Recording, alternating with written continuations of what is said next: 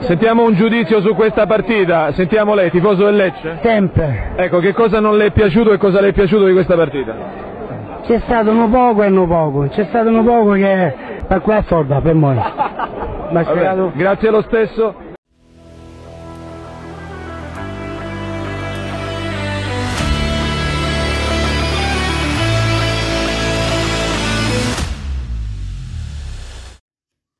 Nu poco e nu poco podcast, siamo qui alla quarta puntata sul campo, sempre come dicono certe persone, per il podcast che punta, punta non sul calcio scommesse, punta in alto, eh, punta a parlare soprattutto delle vicende nu poco e nu poco, nu poco dopo la partita appena trascorsa del Lecce contro l'Udinese e nu poco prima di quella con il Torino. E a proposito di questo siamo qui con Pier Giorgio Fiorentino e Fabio Zollino e do subito la parola per l'editoriale al nostro Pier Giorgio Fiorentino. Ciao a tutti, eh, Lecce Udinese sappiamo che finita 1-1, sappiamo che alla vigilia con i calendari, eh, alla lettura dei calendari avremmo così detto che un pareggio Udine ci stava e sarebbe stato un ottimo risultato, che poi alla fine è un ottimo risultato. Però se andiamo a guardare quello che è successo nel primo tempo e c'è da mangiarsi le mani, i polpastrelli, i gomiti, perché voglio dire, il Lecce nel primo tempo sostanzialmente poteva essere più cinico e magari portarsi in vantaggio, magari cercare di consolidare. Invece si è specchiato un po' nella sua bellezza perché Lecce ha giocato bene primo tempo, ha avuto delle occasioni prevalentemente da fuori, al di là di quello che poi dice Sottil, che vedremo anche che insomma, evidentemente quello che diceva Sottil non era proprio giustissimo, visto che è stato anche esonerato, quindi sostanzialmente ha visto un'altra partita, anche in questa occasione. Sottigliezze. Sottigliezze. E quindi il Lecce di fatto però all'inizio della ripresa si è trovato nella classica situazione di chi ha cincischiato e si, si trova poi a dover inseguire perché eh, l'Udinese partita molto bene all'inizio ripresa, eh, ha trovato quel gol sul rigore, diciamo, generosamente offerto da Gendré e purtroppo un infortunio capita, capita a tutti, con questo giro è capitato a lui, la settimana precedente era capitato a Baschirotto, insomma, diciamo, non siamo fortunatissimi con, con i rigori, però la, la, la bravura di D'Aversa è stata quella di leggere ancora una volta bene la partita, inserire nuovamente i cambi giusti perché Sansone e Piccoli sono andati a confezionare un cioccolatino per il pareggio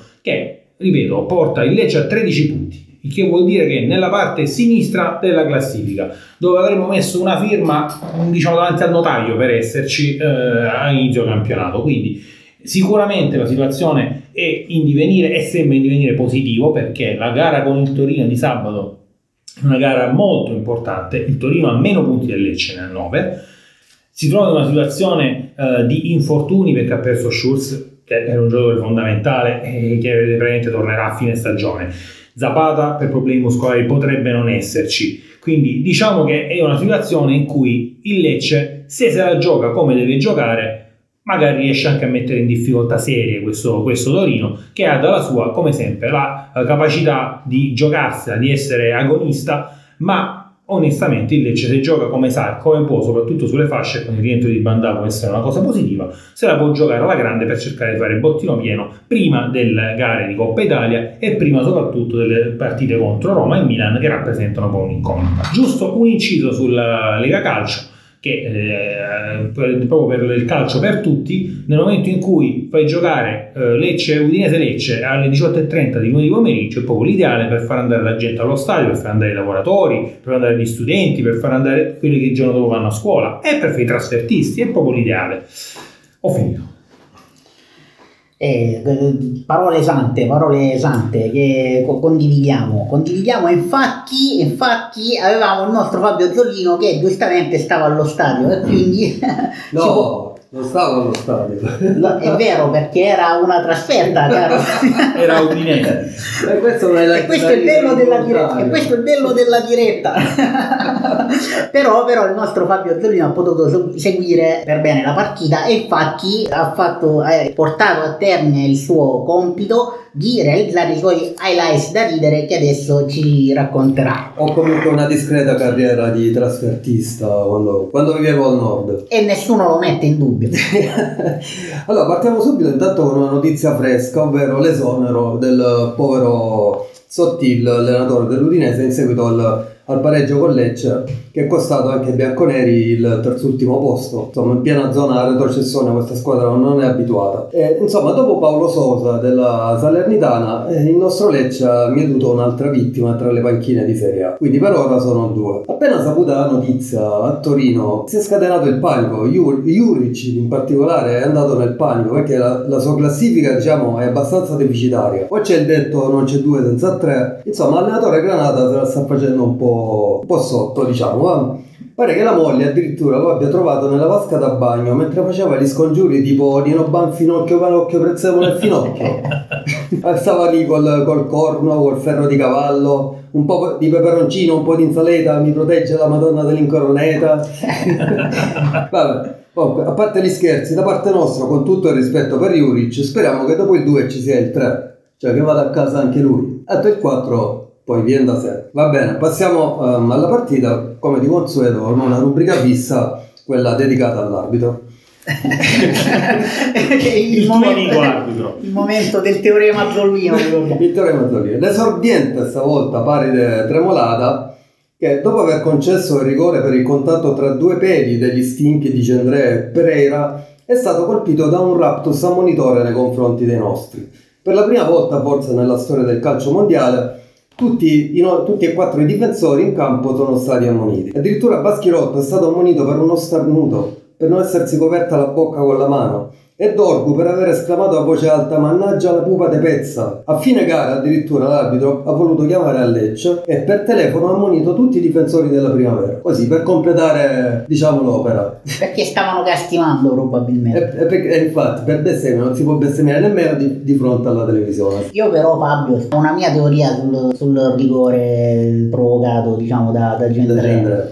E secondo me l'arbitro era proprio affascinato dalla nuova vecchinatura di- del nostro. Ma infatti Cendré ha giocato così male perché la settimana scorsa non si è allenato. È stato tutto- tutta la settimana in spiaggia a farsi fare le treccine da... E quindi eh, io dico, potevo aspettare le vacanze di Natale per farsi le treccine, non so, la pausa della nazionale, no, tutta la settimana. E da Versa l'ha messo comunque in campo, non so, si vede che è uno Fiducia. molto tollerante. Eh, no, no, è perché lui ha le chiavi in mano proprio, non so di cosa, però ce le ha. Ora vorrei concludere con il nostro amato presidente. Un episodio curioso avvenuto subito dopo il pareggio giallo-rosso. Al gol di Piccoli, infatti, l'inquadratura di Dazzon è andata a cercare proprio l'angolino de- dei nostri dirigenti e si vede il vicepresidente Liguori che raggiante abbraccia Sticchi Damiani e il presidente invece che sembra avere come un gesto di stizza, fa una faccia strana, un gesto con le mani. Comunque, grazie a delle mie fonti segrete ho saputo qual è stato il problema che ha fatto arrabbiare il presidente in quel momento.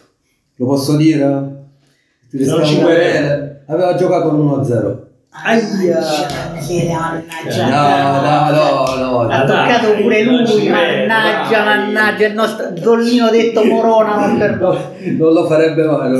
scherza, incornato. È satira, è ironia pura. Comunque, è Ticchi Damiani è il primissimo tifoso del nostro Lecce, non, lo- non- non- non scommetterebbe mai contro la nostra squadra.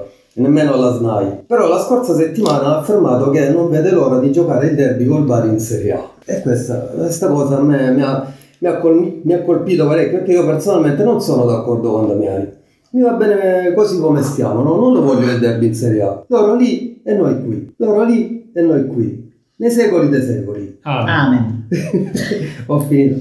E adesso passiamo alla consueta, ormai no, non è vero. eh, benvenuti, benvenuti alla rubrica Statistiche Nupoco e Nupoco, La che è stata, è, è appunto la seconda, però sembra già una consuetudine, forse perché realizzarla è veramente molto complicata. Siamo in Finlandia questa sera. No. No, no, no, adesso vedrete dove portiamo. Ehm, questa rubrica, rubrica Statistiche Nupoco e Nupoco, ripeto, è stata veramente molto apprezzata e cercheremo di renderla costante. Attraverso l'uso di potentissimi software, noi siamo in grado di correlare numeri, curve e statistiche varie che all'apparenza, ma anche nel concreto, sono fatte a Muzzu. Protagonista di oggi un giovane che è entrato nei nostri cuori. Piccoli Roberto, maglia numero 91, ruolo attaccante centrale, nato a Bergamo il 27 gennaio 2001. Finora ha collezionato 7 presenze nel Lecce, tutte da subentrato e un gol. 6 tiri totali, 2 in porta e un gol, un tiro parato, 3 fuori, 2 contrasti vinti, 23 persi, 10 palle perse, 5 recuperate e l'indizio di uno che viene buttato nella mischia nei momenti complicati della partita. Tuttavia, devo dire, sono 3 i numeri chiave che hanno destato l'attenzione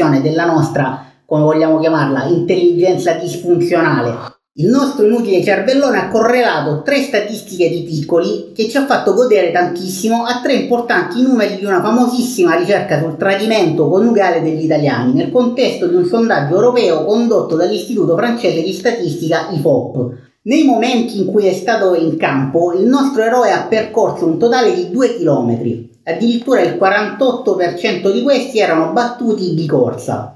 Voi direte, piacere alle... no, no. Sappiate che questo dimostra una certa costanza e densità se correlata a chi fa più o meno presenze. Ma quello che ci interessa sapere, come anche no, è che il 48% è la percentuale di italiani coniugati che hanno dichiarato di aver tradito il proprio partner almeno una volta da sposati. Uno su due, cioè pensate, ma non pensateci troppo. Il secondo dato chiave delle prestazioni di piccoli è che gli sono riusciti il 65% dei passaggi totali effettuati.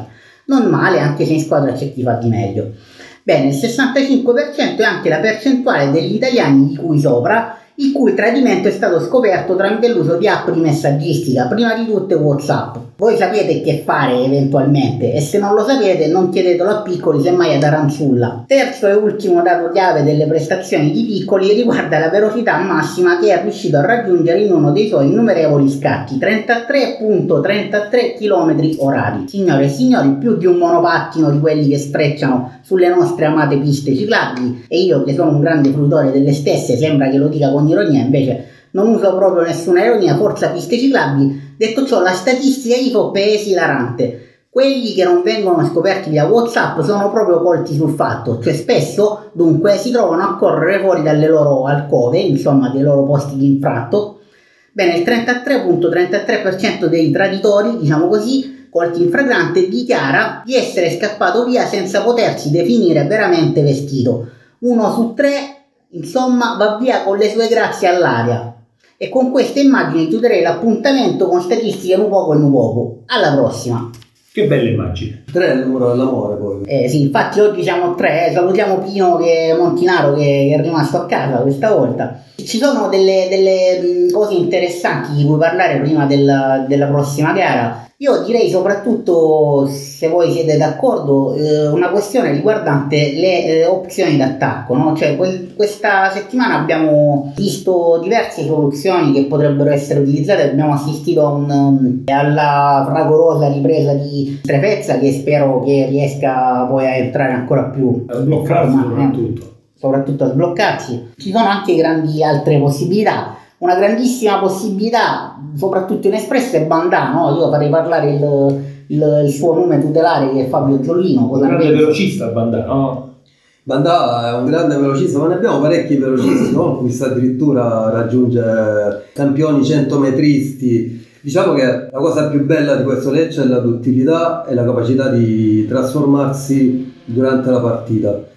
Però non dobbiamo cullarci su questo fatto perché fino ad ora abbiamo recuperato tre partite, però non possiamo andare sempre in svantaggio, dobbiamo essere maggiormente capaci di tirare in porta, dentro lo specchio della porta perché nel primo tempo contro l'Udinese tre tiri fuori, Kristovic ha giocato troppo con le spalle eh, rivolte verso, proprio, verso, la propria metà campo, abbiamo avuto diverse difficoltà diciamo, ad entrare in area, infatti tre tiri tutti e tre da fuori. Banda, io mm, dico sempre che deve entrare, dovrebbe entrare nella seconda parte de, della partita perché è uno spacca partita, però a strefezza è molto marcato e certe volte indietreggia eh, parecchio. Eh, dobbiamo puntare maggiormente a, a, ai passaggi filtranti all'interno dell'area e sfruttare la velocità di Cristovic e Piccoli che si somigliano molto e mi chiedo anche se qualche volta potessero, pot, possano mai giocare insieme. E di fatto l'hanno fatto nei momenti proprio in cui serviva il gol e quindi giocano una sorta di 4-2-4.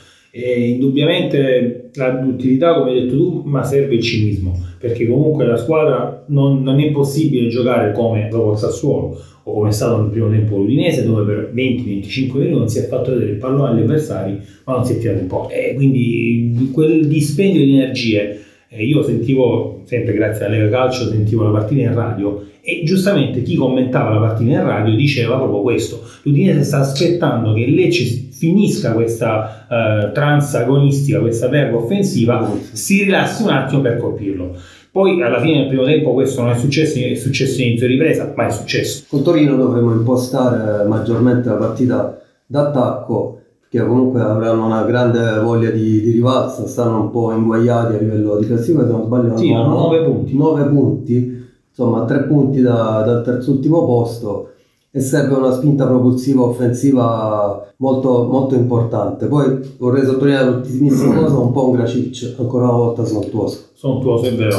E comunque, per fortuna, come hai detto tu, piccoli e eh, Kristovic in ogni caso sono ad ogni modo almeno alternativi perché questa volta non è stato perfetto Kristovic e però Piccoli è entrato con una, un piglio veramente da grandissimo attaccante.